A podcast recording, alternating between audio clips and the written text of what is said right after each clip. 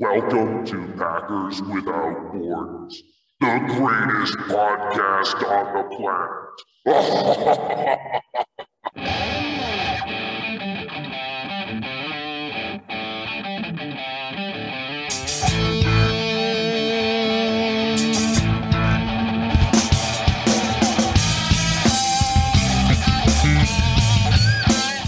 Bienvenidos Empacadores Sin Fronteras, dos papás dedicados al amor, la risa y los empacadores de Green Bay.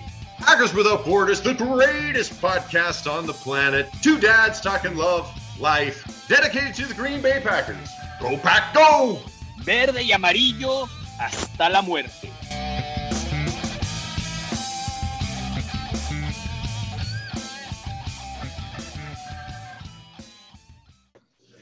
Yeah, I, I always love hearing from people from the States and they go, see, up north. And it's like, yeah, so everything that you think is up north is south. South for me. It is real Abuse. South and warm. Like Bruce Bruce is telling me about El Paso. I, I, I'm planning a trip down there if uh, the Canadian government will ever release any passports. They're so behind because of COVID, right? Like they shut down. They were like, we're not giving anyone passports because you can't travel anywhere. So now that they've opened everything up, it usually is about three to four weeks you get your passport. Right now, they're saying the wait line, the waiting is like five to six months. So we put our stuff in, in like, it was probably May or something, eh? Eh, Bruce, it was shortly, no, you know what? It was shortly after you got here. So it was like June. June, beginning yeah. of June. And I thought, oh yeah, I'll have Still it by September. Yeah, I was like, oh, I'll have it by September, no problem. Yeah. yeah. He's got seven degrees. I'm like, I'm going to be the only kid walking around El Paso in, in shorts and a t-shirt. Yeah. What's a heat wave for you? Yeah, oh, I go, whoo, whoo, what's it like up here? The best was his wife, Bruce's wife asked me before they come up here, she goes, should we bring a parka or something? Because it's only going to be like twenty-four degrees. Yeah, and I was like, you'll be fine. Don't worry. And they get up here, we're walking around in shorts and t-shirts, and they're like, the, the sun is different. Like, yes, the sun up here. It, like this in June, July, and August, the sun gets up at about five in the morning and it doesn't set until dang near midnight. Right. Right. And then in the winter, in the winter, the sun doesn't come up until probably about eight thirty, nine in the morning, but by four thirty-five, it's down again. Exactly the opposite. Exactly. Yeah. Yeah. Right. People don't realize that when the earth tilts, yeah, the sun down south is going to get further away from you, whereas up north, it's going to be there. Like the land of the midnight sun is what they used to call it. Yeah. Oh, yeah. No, that's that's probably another. If you were to drive it, it would be about another thirty hours north of me, right? To have the midnight so, sun. Okay. Yeah. Like I, I love Bruce's. Like it's a twenty-six hour to twenty-six hour drive to to El Paso, Texas. You'll go through you know eleven states to get here. And I said, oh, if you drive from my house north thirty hours, you're still in the same province. Yes. you're, you're it goes still... all the way up to the North Pole. Yeah. Yeah, like, it's a big country, right? It's yeah, a big no, country. No, this is, it takes me less time from El Paso to drive to San Diego, California, than it does from El Paso to Houston. Yeah. I'm in the same states. So it shows you just the geography Understood. and stuff. Man, oh, it's Saturday. Papa G, thank you for joining us again. My I'm pleasure. Mister Robinson, I think he had something come up, but I will keep working on him. And if he dials in, then we will have Mister Dave Robinson. But absolutely, you are a good consolation prize, just in case Mister Uh, consolation Robinson. Prize. Yeah, wow, prize. Chris, slow down with the compliments there, Bruce. My knees are knocking. We had a good time with you last time. Like no. you, get, you get the runner-up for Miss America, and you yeah. say, oh, no. You know, we had. So I wanted the actual. Th- ah, get the fuck out of here. There you go. That's that's the Papa G I wanted yeah, to hear right yeah. off the bat. There he is. I had to get you riled up right off the bat. It took us a while to get going last time. Who's that in the background there? That is, is Nora. That she is. This is Nora. Hi. Sorry. Hi, Nora. She's looking for coffee. She's helping me out today. So okay. For the Americano or just the Americano. Uh, Chris no has uh, got his own business going, and uh, he's convinced he's got time for the podcast too. Well, let him right. do it. Let him do good it. Good luck. Good luck. He's got. He's, it seems like he's got a good woman behind him. That's a good thing. she's helping out. She's been wonderful. She's already got some experience in the kitchen and working in different places, so I can actually walk away a little bit here. But yeah, I mean, we're it's we're three days in. It's just we got busy today. It's been wonderful. Can't complain. I understand that, and that's why I was glad that you were able to do this. Now, oh, yeah. I got to start this thing by one, just one particular point that I want to make. It's kind of political, so fuck the people that don't like it. I had been on Twitter for ten and a half years. ten and a half years. Never had a suspension. I had some warnings because I do get vocal. Yep. So what? I make a comment you? on Elon Musk's page, on his post. There was one other person that he named in it, but they were both MAGA idiots, in my opinion. Okay. He had posted that thing about uh, Biden, not Biden, um, Pelosi's husband. Yeah, yeah, yeah. He had posted, he had posted that conspiracy theory about him being in the gay thing with that guy that came and beat him with the hammer. And I said, Elon, you should know better than that. I said, you should be able to fact check better than this. You're the richest man in the world. Don't be a MAGA idiot all the time. I said, if you want to believe that MAGA idiot bullshit, here's, I got a, con, I got a, a clue for you. Here's some pink elephants that have the secret, you know, information about the Democrats being baby-eating cannibals. Go find yeah. those pink elephants. Yeah. He banned me for that. Yeah, it's, uh, you know, it's, it's, it's, it's typical, it's typical of these, uh, and I don't want to lump in the whole group because it's, but not, MAGA it's idiots not all of them. Yeah, that whole mindset. Yeah.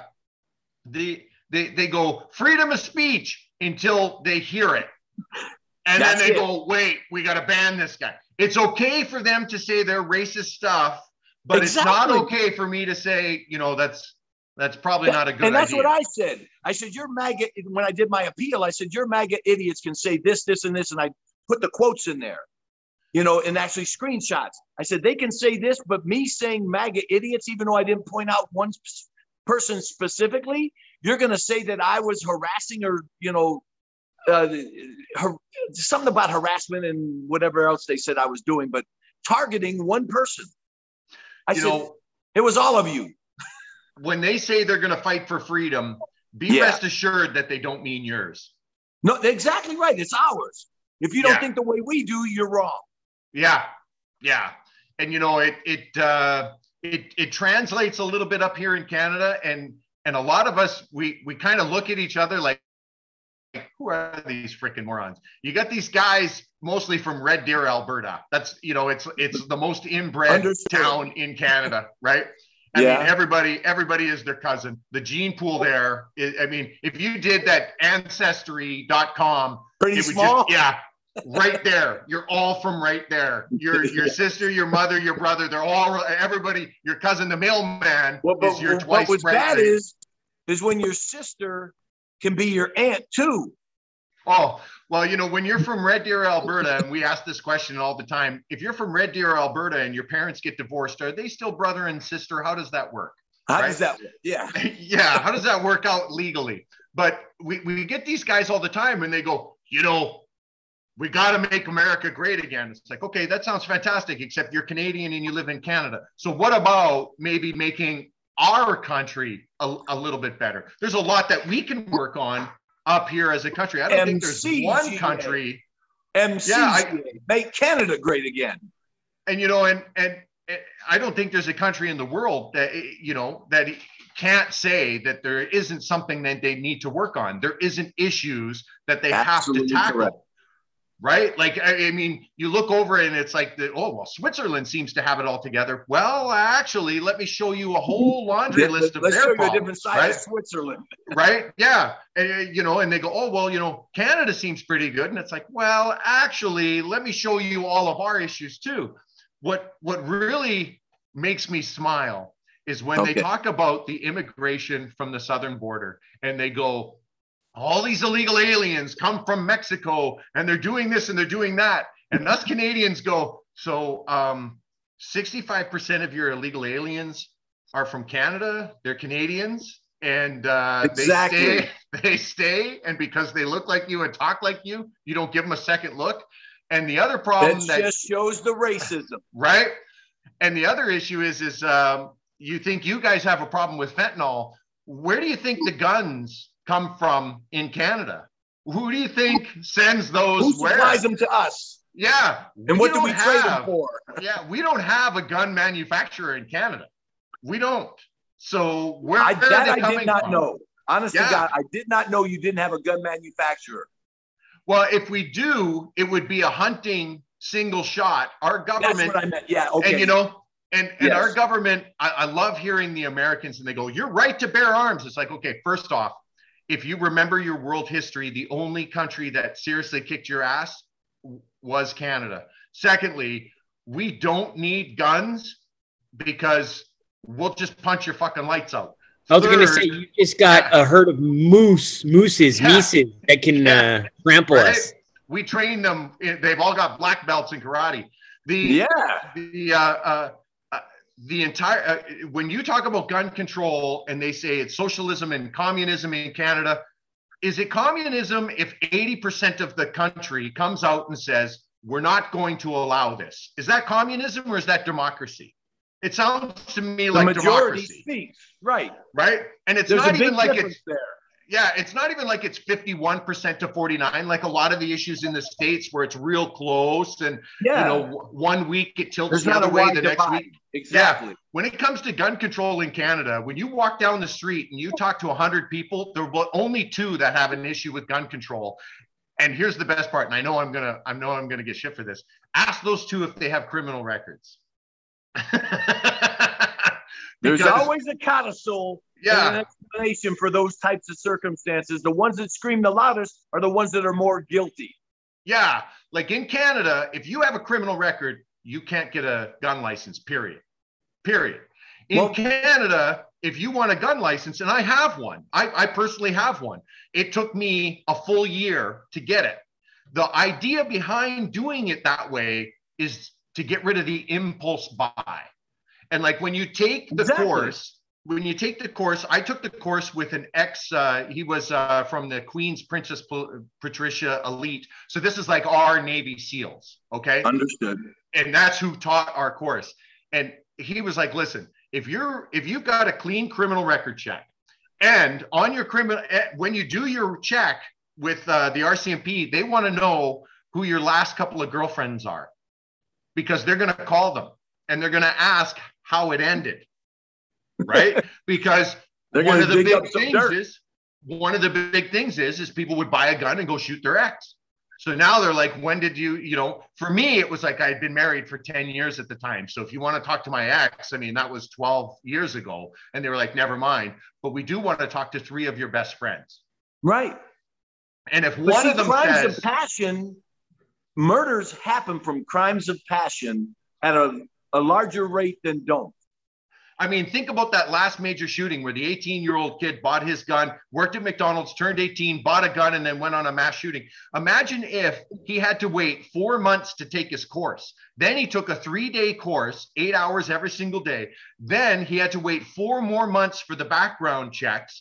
And then he had to wait a couple of weeks. So we're looking at almost a year for him to be able to purchase. It probably wouldn't happen.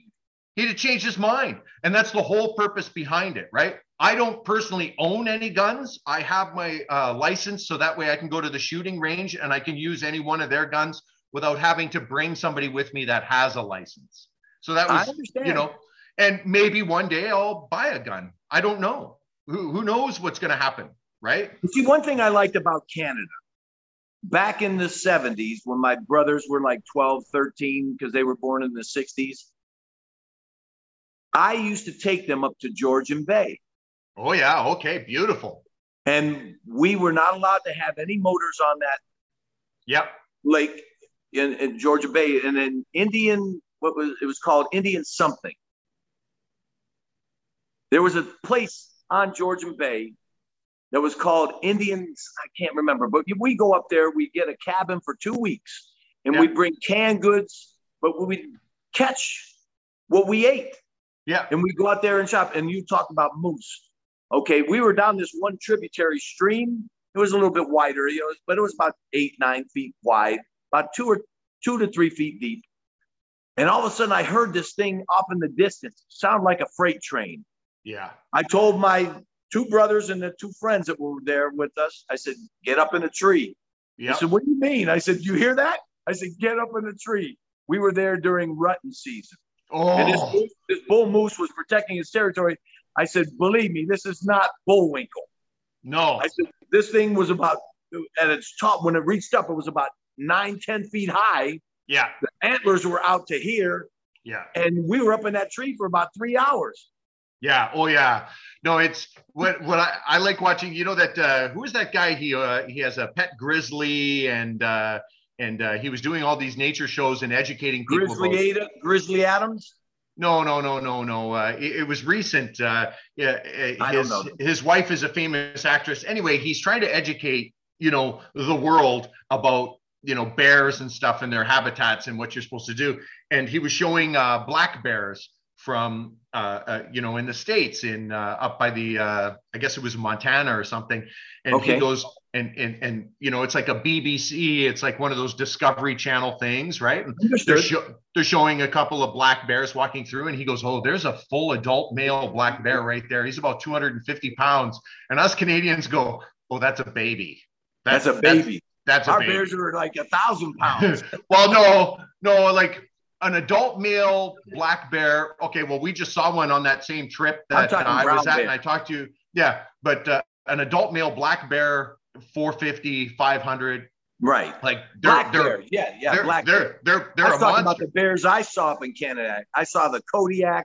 I mean, I saw these grizzly. I mean, they were eleven, twelve hundred pounds. They were huge. Well, that's that's the, the polar bears that Bruce and his wife saw when we went to uh, – When, when we went to the zoo, and these things yep. were just laying in the sun, sunbathing. Those are twelve, fourteen, fifteen hundred pounds. And those are the small ones. Those are the small ones. They're kept in That's captivity, right? They're kept in captivity. So they get a balanced diet. They don't gorge. When you get up north and you get up to Thompson and Churchill, where they roam the ice and they like, they hunt people, right? Like these polar bears are very, very dangerous. These are monster, monster animals. Oh, sure. Like it, You know, it's it's it's it's neat to see the differences, right, between, because we think of ourselves as Canadians and Americans, we think of ourselves as brethren, right? Like you, you guys see the same things that we do. We go through the same things. But then when you go through the, like one of the first things that Bruce said was, this this place is flat. And I said, oh, no, it, it is super flat. And he said, no, seriously, it's really flat. And we were at a uh, festival, you know, a big carnival, and we're we're we're doing the Ferris wheel and all the, you know, the toy rides and stuff. Right. And I said, I said, Bruce, I want to show you how flat things are. Do you see that farm equipment just over there on the right? And he says, yeah. I said, that blue farm equipment? He goes, yeah. I said, that's five miles away. He's like, what? I said, that's five miles away. He goes, it looks like it's just, I'm like, that is, it would take us about twenty minutes to drive. There's no ground clutter to stop. There's nothing. nothing. It's there the is only. Nothing. It was completely the, flat any direction you looked. And here in El Paso, obviously, you have mountains, and it's, there's, you got I mean, some hills. It's, it's beautiful. No, we yeah. got, yeah, no, we got mountains. We've got, so. Manitoba is the only place different. in the world you can stand on your back deck and watch your dog run away for three days. Yes. Right? Like it is it that. Goes for, uh, it goes on and on and on. It is that flat, right? Yeah. Like we don't have uh, mountains. They call it riding mountain here in Manitoba, but it's okay. like a it's like a steep hill. You know, it's it's like a steep hill. I've I've lived in, uh, you know, I've been to Vancouver and Victoria and that right near the Rockies. And that's right. shocking because you're standing there and you go, where's the mountains? And then somebody grabs your head and you tilt your head back and you look way up and you go, holy crap, what's that? And they go, that's Mount Vernon. So that's that's actually in Washington. I'm like, Washington what? State. Yeah. And they're like, that's that's like five hundred miles away. I'm like, and it, and it is that high in the sky at five hundred miles away? Yes. Right? Like of all things, it should be, you know, a little bump. And they're like, no, no. Perspective, right? You think yeah. further away, it's going to get smaller, but it's still huge. Yes. Oh, well, Bruce's daughter's here. So now the place will run properly. So I've got Papa my- G, I, I assume you're, you've been watching the Packers. I've watched them a little bit. Dave and I have talked about them more. Dave watches them a lot more than I do. Yeah. What... what do you think the team is lacking this year? What do you think, in your opinion, your humble opinion, what do you think is the key to our success? What do you think is the one thing? Honestly, when you look at a problem with a team that's that widespread, it's a culture. It has nothing to do with the team or the coach at that time. The coach is the mouthpiece for up above. You have to do something with that G M up there. You've yeah. got to get a, a person that can get the right personnel to replace the people that are either being injured, leaving by free agency. And when you have those places filled, you're going to see your team perform better. A quarterback can only do so much. A quarterback needs a cast. And if he doesn't have that cast, it's not the players that are picking these players to play next to him. It's the G M and the coach are putting in those people. So it has to come from the top down. It trickles down to this field level. When you see it on the field, it's already two or three years old. Yeah. Yes. And so my feeling is, as Packer, you know, if I had season tickets and was part owner, I would get a coalition to say, we need to get that guy gone. The so G M. Papa G, here's a question G M. For you. Wow. See, and that's something, because I was starting to think about that at some point, like, where is this coming from, right? So your experience in being in the locker room and being on the taxi squad, do you see some sort of dissension from the players to that? Like, is there something to the relationship between players and G M, or how does that work? Where okay, let me let me let me explain a little bit about that. That's a good point, because what you have when you have forty-five, fifty-two, fifty-five people, teams, you know, team players, you've got fifty-two, fifty-five different egos. Each one of those egos wants to be right. Wants to say that guy did it. It's always a finger pointing thing. I did my job. He didn't do his job. But if that guy's not doing his job, your job's not going to be done properly either, because it's got to work together as a team. So that's where the coach comes in and manages those personalities to get them to fit together and take away ego. Because usually ego is left at the door when I was younger and played. We, egos didn't come in. If you ever used I or I did my job or that's not me, we had to run stairs. Yeah. To get yeah. that out of our system. The coach is the one who brings it to the locker room. But from the coach to the G M and the ownership up above that are making those decisions that he has to bring into the locker room, you blame the coach because he needs to know better. He's got to be strong enough to say, this is what I need to do with my team. You get me these types of players, or we're going to put a poor, shitty product on the field. The yeah. coach has to be strong enough to stand up to those people. And that's what we've realized is I, I think that's the disconnect that happened this year. Two years ago when Aaron Rodgers came in and we had the drama, and I understand part of the problem is that the team gave up some some control to Aaron Rodgers, but it seems like it's gone to the other end now where Aaron Rodgers is the one speaking up and doing the coach speak for people, right? He's the one making the comments that Matt LaFleur is. And we were talking about this maybe two weeks ago when we lost to the Lions. It was, who's going to Aaron Rodgers to hold him accountable for being basically the problem on the team as a player? He's had one good game, maybe not even two this year. Yeah. This year. So he's part of the problem. Savage is the other problem. But I agree with you, but you've got to realize – he doesn't have somebody to check him, and that's what you're saying. Exactly, exactly. You don't have the other people that can give him shit when he fucks up, so yeah. to speak.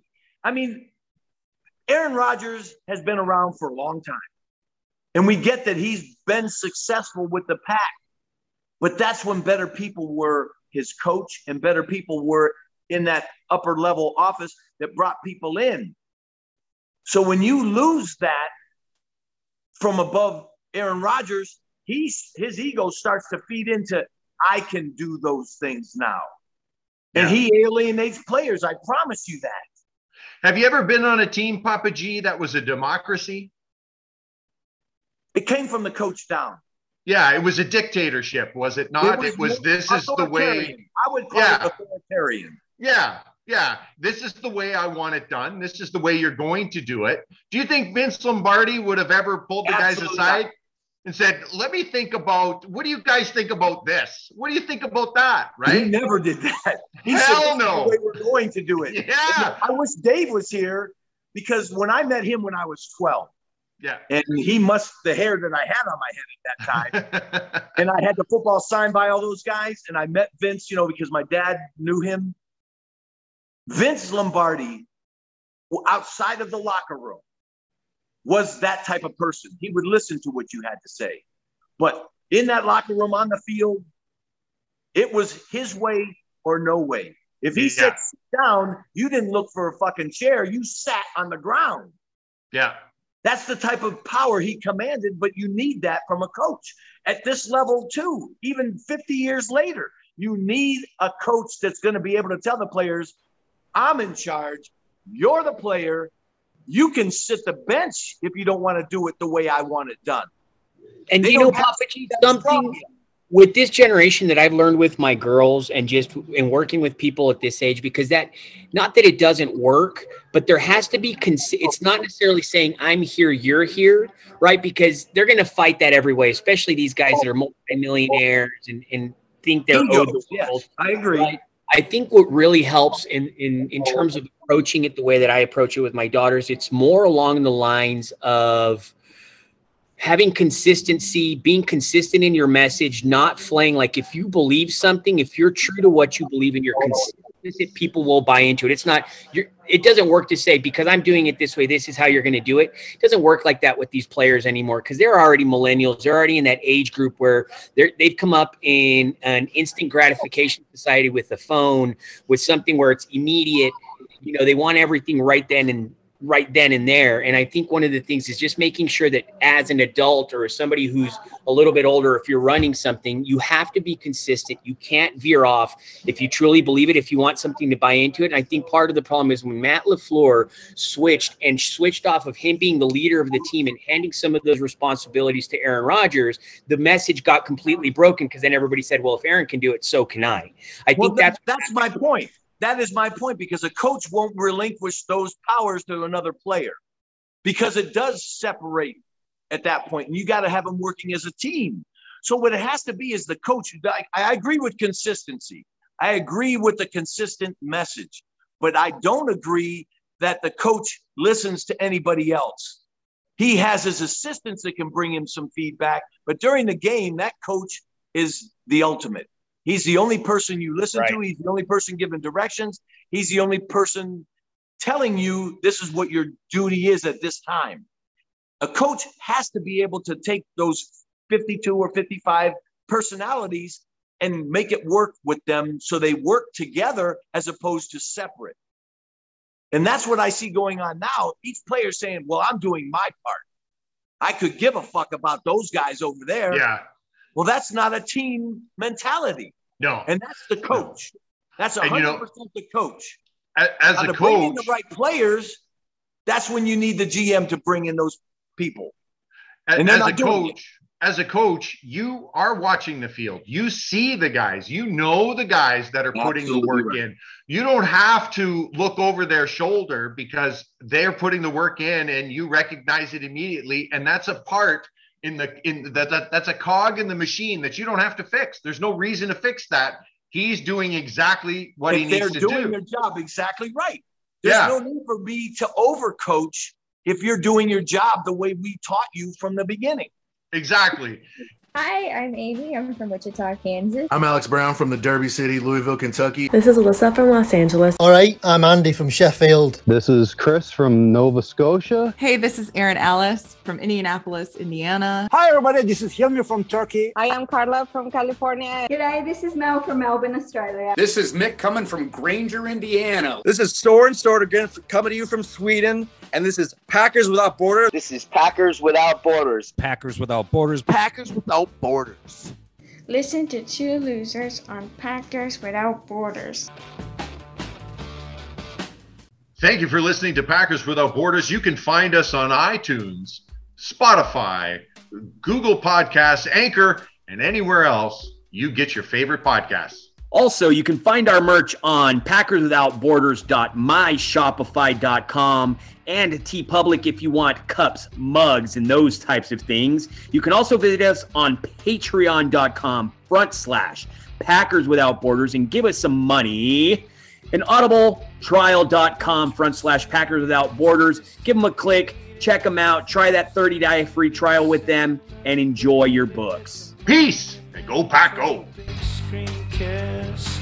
It's so deep, it's meaningless. Matt and Bruce. Matt and Bruce. Bruce and Matt. Bruce and Matt. Bruce and Matt. Bruce and Matt. Matt and Bruce. Bruce and Matt. Matt and Bruce. Bruce and Matt. Bruce and Matt. Matt and Bruce. Matt and Bruce. Matt and Bruce. Bruce and Matt. Packers Without Borders. Packers Without Borders. Packers Without Borders. Packers Without Borders. We're listening to my dad and his friend Bruce on Packers Without Borders.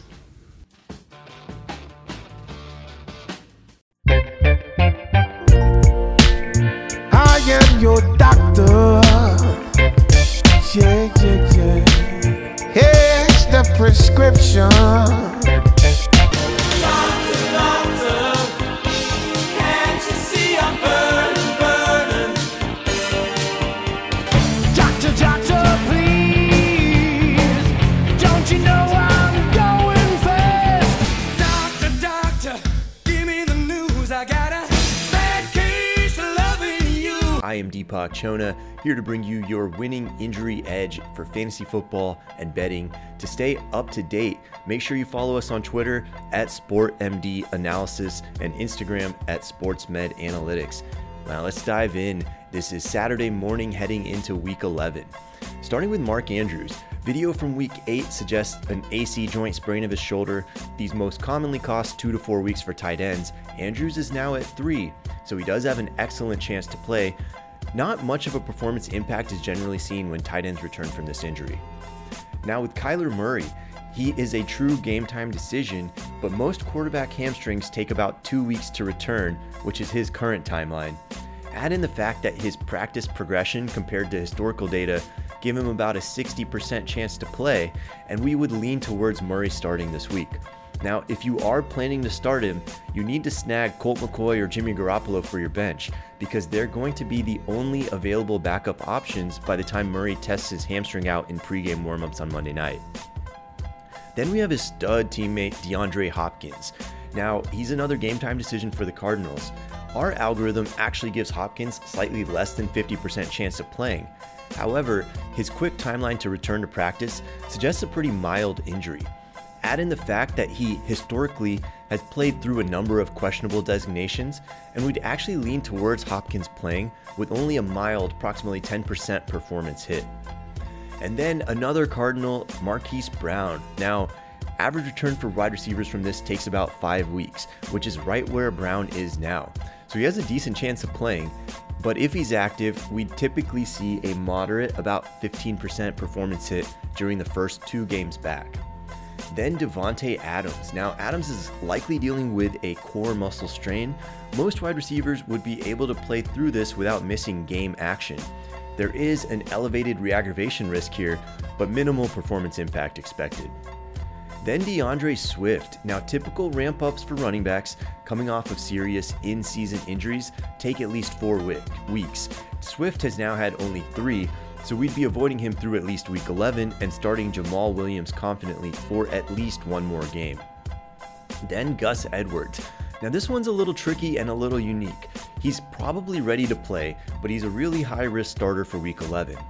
He had a hamstring strain, and healthy hamstrings protect the newly reconstructed A C L that Edwards had this offseason. So most commonly, we'd see a committee approach to the running back this soon after this type of strain. And then Lamar Jackson. Now he's been sick, but not injured, so expect him to play week eleven. And then Jamar Chase. Now, don't let reports of Chase being on crutches scare you. That was very much expected for the four, first four weeks of this injury recovery. He does have an outside chance to return week twelve, but we wouldn't expect the stud level of performance to return immediately. By week thirteen or fourteen, we are very likely seeing him back at pre-injury levels. Then David Njoku. Now, four weeks into recovery from an injury that averages four to five for tight ends, We'd lean towards Njoku playing this week. However, most players and tight ends would see a moderate, about fifteen percent production hit through the fifth week of this injury. Now, Ezekiel Elliott, most likely playing this week. These injuries average three to four weeks for running backs. He's now had four. Expect close to the full strength player on a per play basis, but don't be surprised if Tony Pollard still sees some more touches than normal in week eleven. And then Jerry Jeudy. Now, they're calling him day to day, but he didn't practice this week. Video from week ten suggested a high ankle sprain, and even mild versions of that average two to three weeks. We would say Jeudy has an outside chance to play week twelve, but the more likely outcome compared to historical data would be return week thirteen. And then Keenan Allen. Now, it looks like Allen is finally ready to make his return, but we'd avoid starting him before seeing him make it through at least one full game.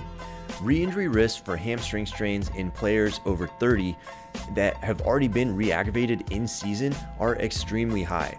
And on top of that, a production hit of about twenty percent is typical for wide receivers in their first game back. And then Mike Williams. Now, Williams also looks poised to return this week. At four weeks off of what looked like a severe high ankle sprain, we would anticipate at least a ten to fifteen percent dip in Williams' explosiveness. Over the next two weeks, we'd expect him to progress quickly back to normal. And then Chase Young. Now, while Young has a, ch- a chance to return week eleven, reporting out of Washington suggests he's not quite ready just yet, and that's not that surprising. twelve months removed from A C L surgery means his knee is likely close to fully healed, but mental readiness is critical as well. We'd be surprised to see a losing team like Washington rush their stud young player back early, so we'd lean towards a week twelve return. Got more injuries that you want to know about? Hit me with your questions on Twitter and we'll get to F A Q shortly. Until next time, peace out.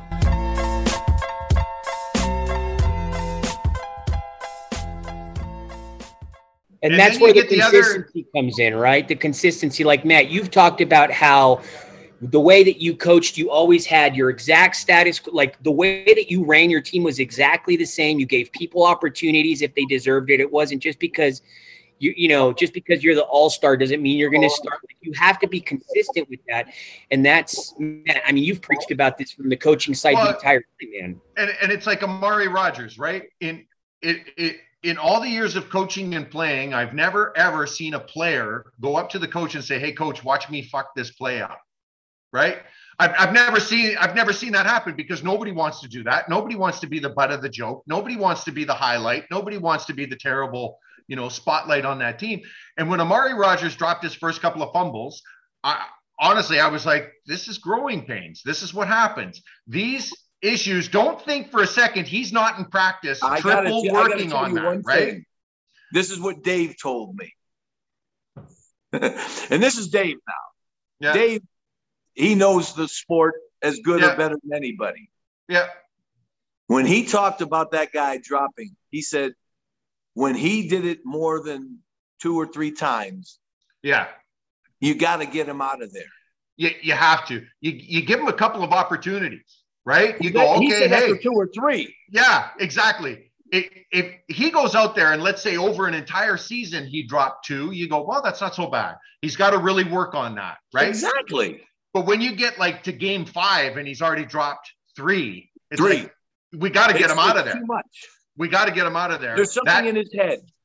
And, and you know, maybe the change of scenery to Texas We'll we'll fix that. I mean, look at Ahman Green. Yeah. Ahman Green sometimes couldn't hold on to. Of, sometimes a change of, you know, place where you're you're playing does make a difference. But let me tell you a quick story here. Back in nineteen ninety-two, okay, Eddie George is a rookie. He dropped three punts in his first game. Cooper benched him for two years. Never saw another play for yeah. two years. Now. Cooper says, you got your chance in ninety-four and ninety-five. You've been gone your first, you're coming back, you can do this. He comes out and he's a Heisman Trophy winner. And that's Eddie George. Yeah. That's not Coach Cooper. Coach Cooper fucked up by not letting him back into the, you know, team for two seasons.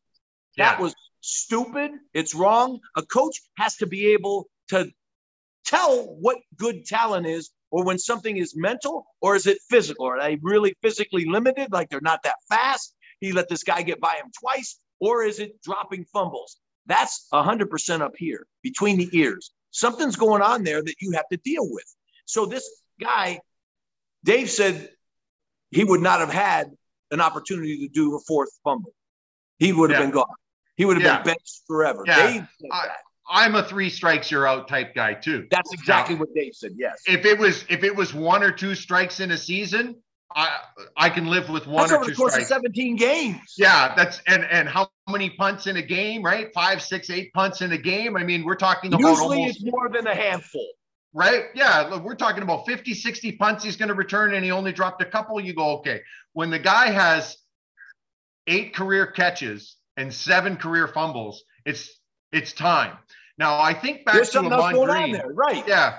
I think to Ahman Green, when he was with Seattle, the guy couldn't hang on to a ball for more than sec- more than three seconds. He was fumbling, fumbling, fumbling. Seattle gets rid of him to Green Bay. Brett Favre gets Ahman Green. He's like, we've got ourselves a back.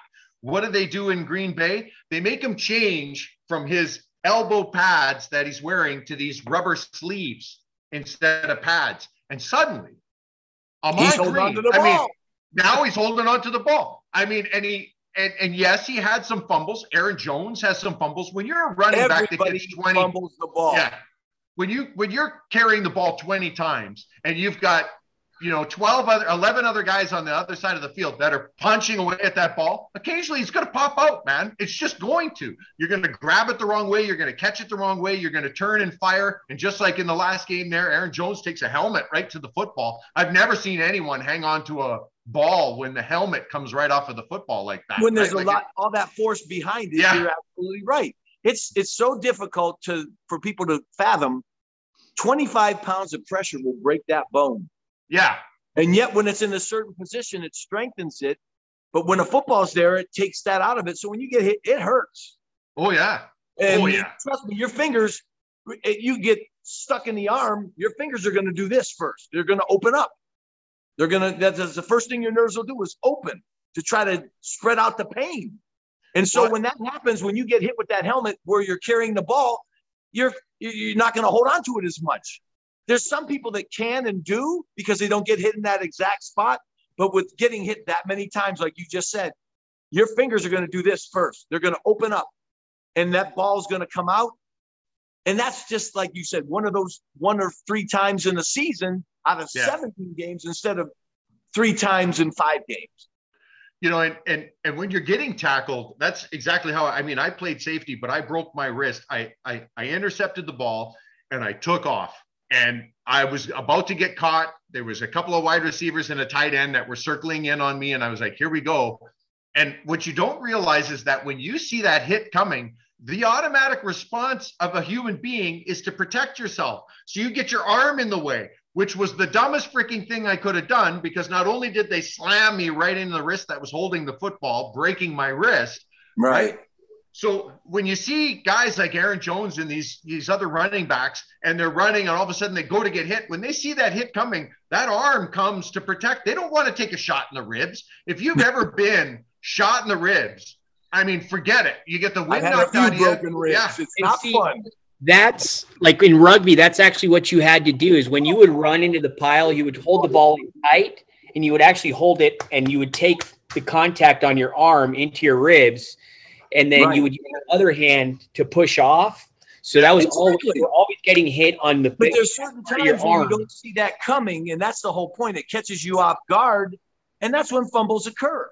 When you don't yep. see the hit coming in from the side, you're focused over here, and you get hit in that same place, but you're not protected now. You're not covering up for that, and that's what happens in football. Look what happened with Ernest Biner, and this is the thing I go back to with the fumble. He's got the ball on the four-yard line.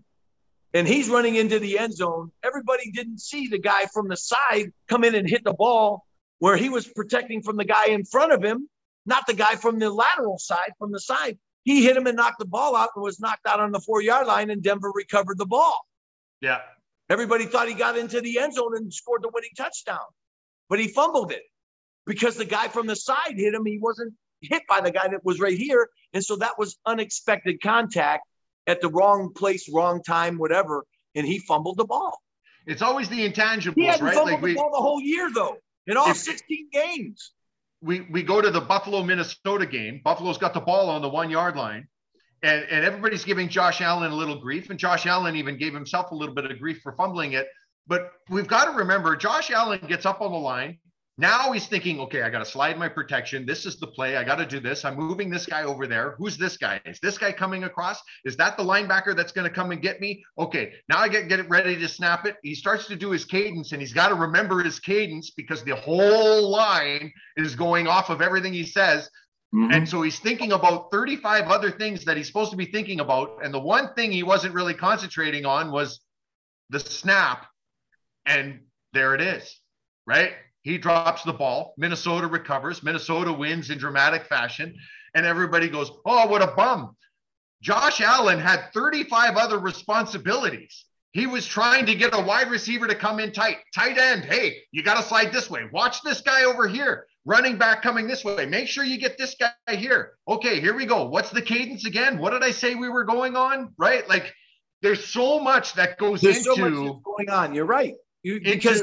When you your mind gets distracted, like you said, when you have other things to, you know, turn your focus to, most people try to stay tunnel vision.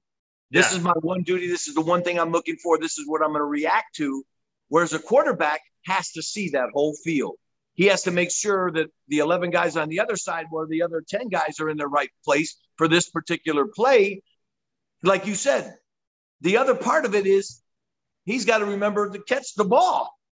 Yeah. You know, and he took his mind off it. He's looking somewhere else when it happened, and the ball hit the turf, and, you know, they, they lose the game. But that is once in a blue moon. They, he is a good quarterback. He is really the better class. I mean, you look at Baker Mayfield, who came out the same time. The other guy, I can't remember his name, but, you know, the quarterbacks that came out that were all big, highly touted. And he's Josh is the best guy to come out from there. He's the best yeah. quarterback that came out of that class, in my opinion. But everybody makes mistakes, like you said, and it's not something that's repeated. If he does that more than once, then you get start getting down on him. Yeah, like the guy for Green Bay. You know, yeah. Dave, when he said after three he was been gone, I said, how can you argue against that? Yeah, you've done this three times in five games, which is, you know, we still not even one third of the season gone. Dave said, get rid of him. Or at least set yeah. him down for a while, let him start thinking about something else. Yeah. Because wow. he said that when you get the yips in golf, you know, like when you shank in golf and you can't turn it off. The yips. Thing to get it out of your mind. Yep. And when it gets there like that, when you fumble that many times or that consistently, you got to get their mind off of it by d- getting them doing something else. Absolutely. Yeah, I mean, but who's going to put him in check is part of the problem. You know, like with this entire conversation, I think what it comes down to is everybody needs to be held accountable, and nobody's holding Aaron Rodgers accountable at this point. And that's where the team is. I mean, including the coach. The coach so. did that. The coach did that. Yep, exactly. And that's why we've been, you know, even on the defensive end, you've got Barry who can't can't get out of his own way. And we've noticed from day one. And it's going to take forever for this team to actually pull the pull the plug on this coach, on this defensive coach, continually is not making adjustments, not utilizing the personnel that they need to. But now Matt LaFleur is starting to creep into this a little bit as well, right, by not doing what what a head coach is supposed to do, which is manage the team, hold everyone accountable. Well, that's the whole thing. On the Let same me ask part. you this. Let me yeah. ask you this. When do you – and let's just go to baseball. Yeah. Because that's where something is done that football doesn't even think about. When a starting pitcher is having a bad day, do they give him a chance to try to get out of it, or do they pull him and put somebody else in there? They pull him immediately. And do, does the guy miss his next start? Absolutely not. That's the whole okay. point. Yep. So the mentality is you have people that can come in and do the job better at that particular time. Why would the quarterback, when he gets put down because he's having a bad game, they bring somebody else in, there's all of a sudden a quarterback controversy. You know, that's really interesting that you mentioned that, because across the board, just the way that, that baseball approaches the, the makeup of a team versus uh, an N F L team or football in general, it's like when you get benched in football, it's like you're losing your job as opposed to, no, you're not. one hundred percent losing your job. That's is different. Exactly. Makes complete sense, because you could rotate people out for certain situations in baseball. You even have a specific position that's a D H just to come in and bat. And and just do one specific. And the National League finally relented to that too. Exactly, exactly. Because so, it just makes more sense. Like pitchers used to go the whole game. The complete games were like ninety percent fifty years ago. Yep. I remember Wilbur Wood, Mickey Lolich used to pitch both parts of a doubleheader, eighteen yep. innings, and they never talked about pitch count. No. Sure, you want to protect people. Sure, you want to make sure that they don't overdo something. But in pitching, if the pitcher is having a bad day, they replace him in a heartbeat. They don't wait for ten runs to come across the board. They wait for two or three in an inning and they say, well, maybe we need to look to replace him. This quarterback has five attempts and three interceptions and two incompletes. He's zero for five. Why sit him down for a half. Sit him down for a quarter. Except, or a half, or the game. Whatever. Yeah. Coming in is having a better game. But why do they feel necessary to keep him in there? Oh, he'll work through it. Bullshit. Wouldn't that be it's a great experiment?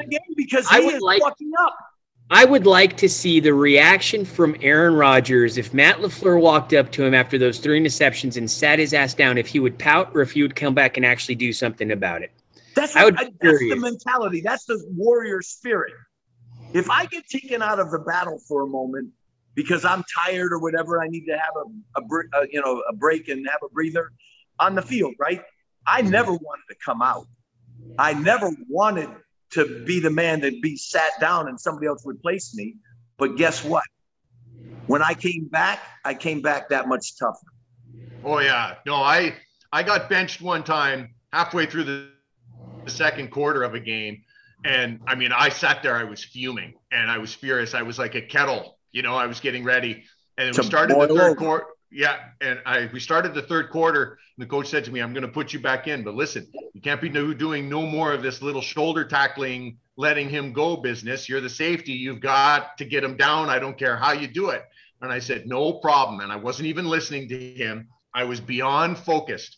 And the moment they snapped that ball and the running back came through, I was like a torpedo. I blew that kid up. Yeah. But see, you focused it. You were able to channel it instead of letting it get into your head and you play worse. You focus it to say, guess what? I'm going to remove this other B S and I'm going to do this job.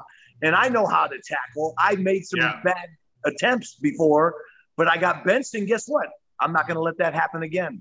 Yeah, never ever again. And you know, and I tell I tell my but daughter it wasn't that like they, you lost your job. You lost no. your time on the field at that point, but you didn't lose your job for it. I, I tell my daughter that. I tell her about the experience of uh, one time I tried out for double A ball, and I really, really wanted to play in the infield, right? And I really wanted to play shortstop. And I went out there and I half-assed the tryout, and they stuck me way out, you know, in left field and okay. you know, second string. And the next year, I said to myself at tryouts, ain't no ball's going to get past me. I don't care if I got to take it off the face, take it off the leg. I, I am going after everything with everything I got. Right. And I finished the tryout. My, my, my sweats were ripped. My shirt was ripped. I was completely filthy head to toe. I had bruises all over my arms and hands, and they handed me the starting position. And so I told my daughter when go. she tried when she tried out for the varsity team, I said, you got to leave it all out there. Whatever it is, dive for it, bleed, whatever you have to do. If you want it, you have to want it more than that other guy.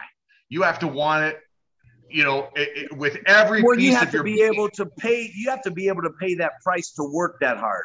So yeah. let me ask, when you get when you take preparation, practice and working hard, and that meets opportunity. What happens yeah. then? Great things. Great Success. things happen. Yeah. Success. When yeah. preparation meets opportunity, when you're ready for that opportunity, you're going to shine. Yeah. If you're not ready, more more than likely you're going to fail. And that's yeah. going back to this team, and one of the things that we identified with the Packers was exactly that, the lack of preparation and being prepared. And this started yeah. back three years ago in the – And, and it was actually, I think it would probably be that San Diego game, Matt, where they went down to San Diego and there was like ten San Diego stadium was full. And it was like a secondary stadium in, that was full of Packer fans. And we shit the bed because they didn't show up. And then notes come out afterwards with, well, guys weren't really, there was no curfew. We need to settle down, whatever. That was like the first of it. And then in the playoffs, every single time the guys haven't shown up. And now it's kind of compounded into this year. Ayahuasca tea witch girlfriends, excursions, not showing up and practicing with the brand new set of wide receivers that you all have. The other B S and now you have all of the and it set the precedent, and it started three years ago. It compounded when Aaron Rodgers was going to retire, and they handed over the reins. And now this year, he doesn't show up, and it's showing. He has no energy, no synergy, no with anybody on the team, right? Like, it's Randall Cobb and Mercedes Lewis, and that's fucking it. Like, when you're looking at everything else that's that's out there, it's a hit or miss because he is off, because he did not take the time to prepare. And when you don't prepare, well, let me ask you this: preparation. We agree that that's a key to everything. Practicing hard, training hard, being ready for when you take the field to actually play the game. So, who is in charge of preparation? The coach. The yeah. coach. But who does it have to come from? The G M. Exactly. You have to be able to tell those people down the line, this is what's going to happen. This is what we have to do to prepare for this season upcoming. And you have now four to five preseason games where you yeah. can test the people in different positions. And, and, and different the problem places. Is that they went through preparation A, preparation B, preparation C, D, E, F, G, and now they're finally on preparation H, and preparation H goes where? That's right it. in the hole. Right in the hole. But, but, you know, but whenever I it. hear... That's, what, that's when I said that you have to work from up down. That's what's happening on the Packers, is that the people from up above aren't setting the right you know, uh, texture. They're not setting the right mental attitude in what we want to accomplish. They're not getting to the preparation, which has to happen before any of the other good things happen.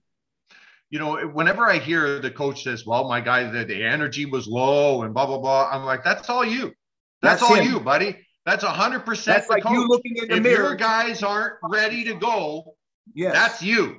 That's you. They should be frothing at the mouth like wild dogs ready to get out there. And if they go out there going hum, dum, ho, hum, drum, that's you. That's your system. That's, that's your coach. game plan. That's that's one hundred percent you. If the coach so, accepts that, apathy like that, if the coach accepts it, no matter what I do, it's not going to make a difference.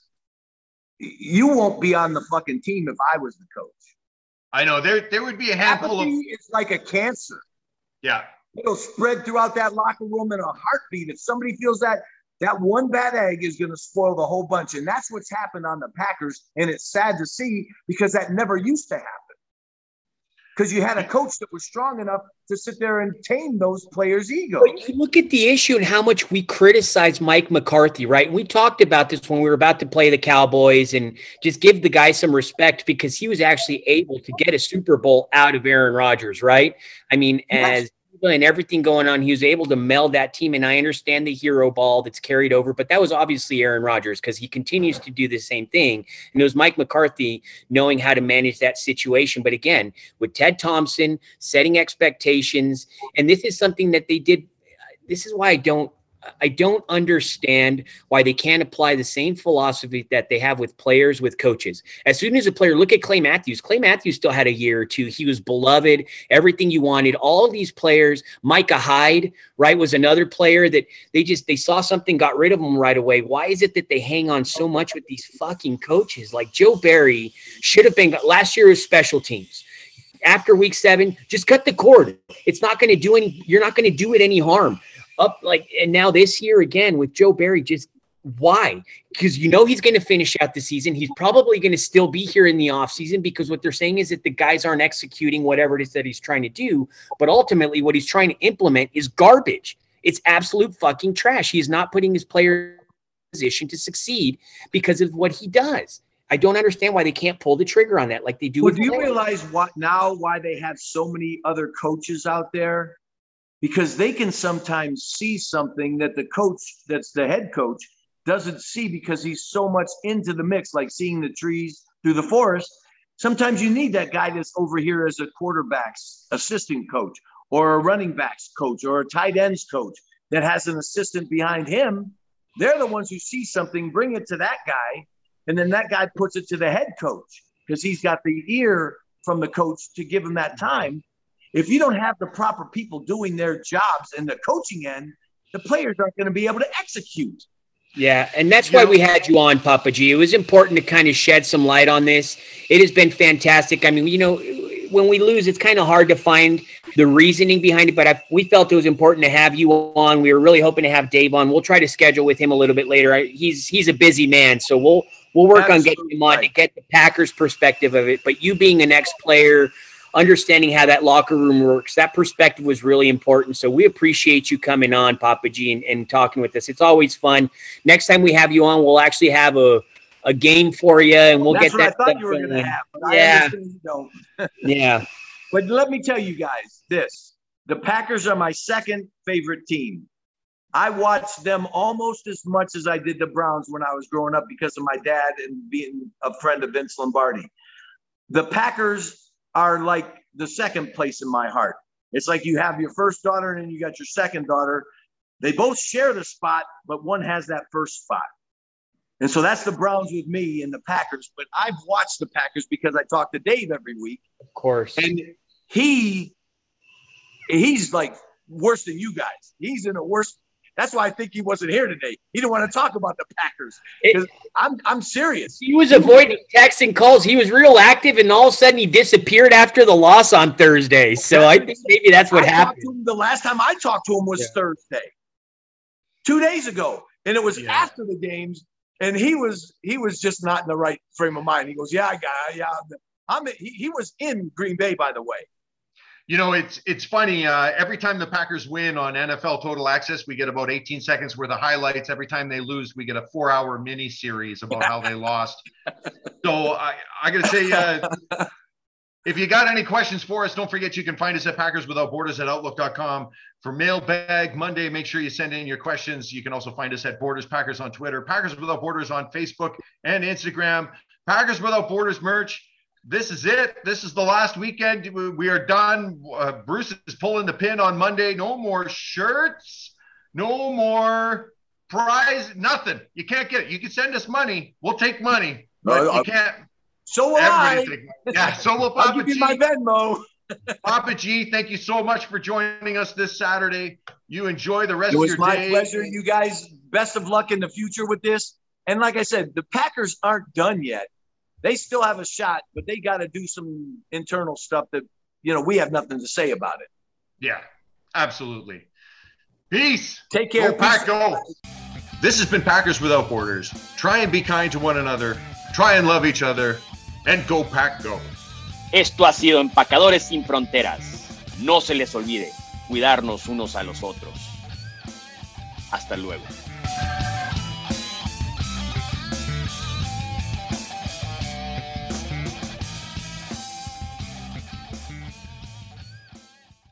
Hey, nobody said fuck the Vikings. What's that all about?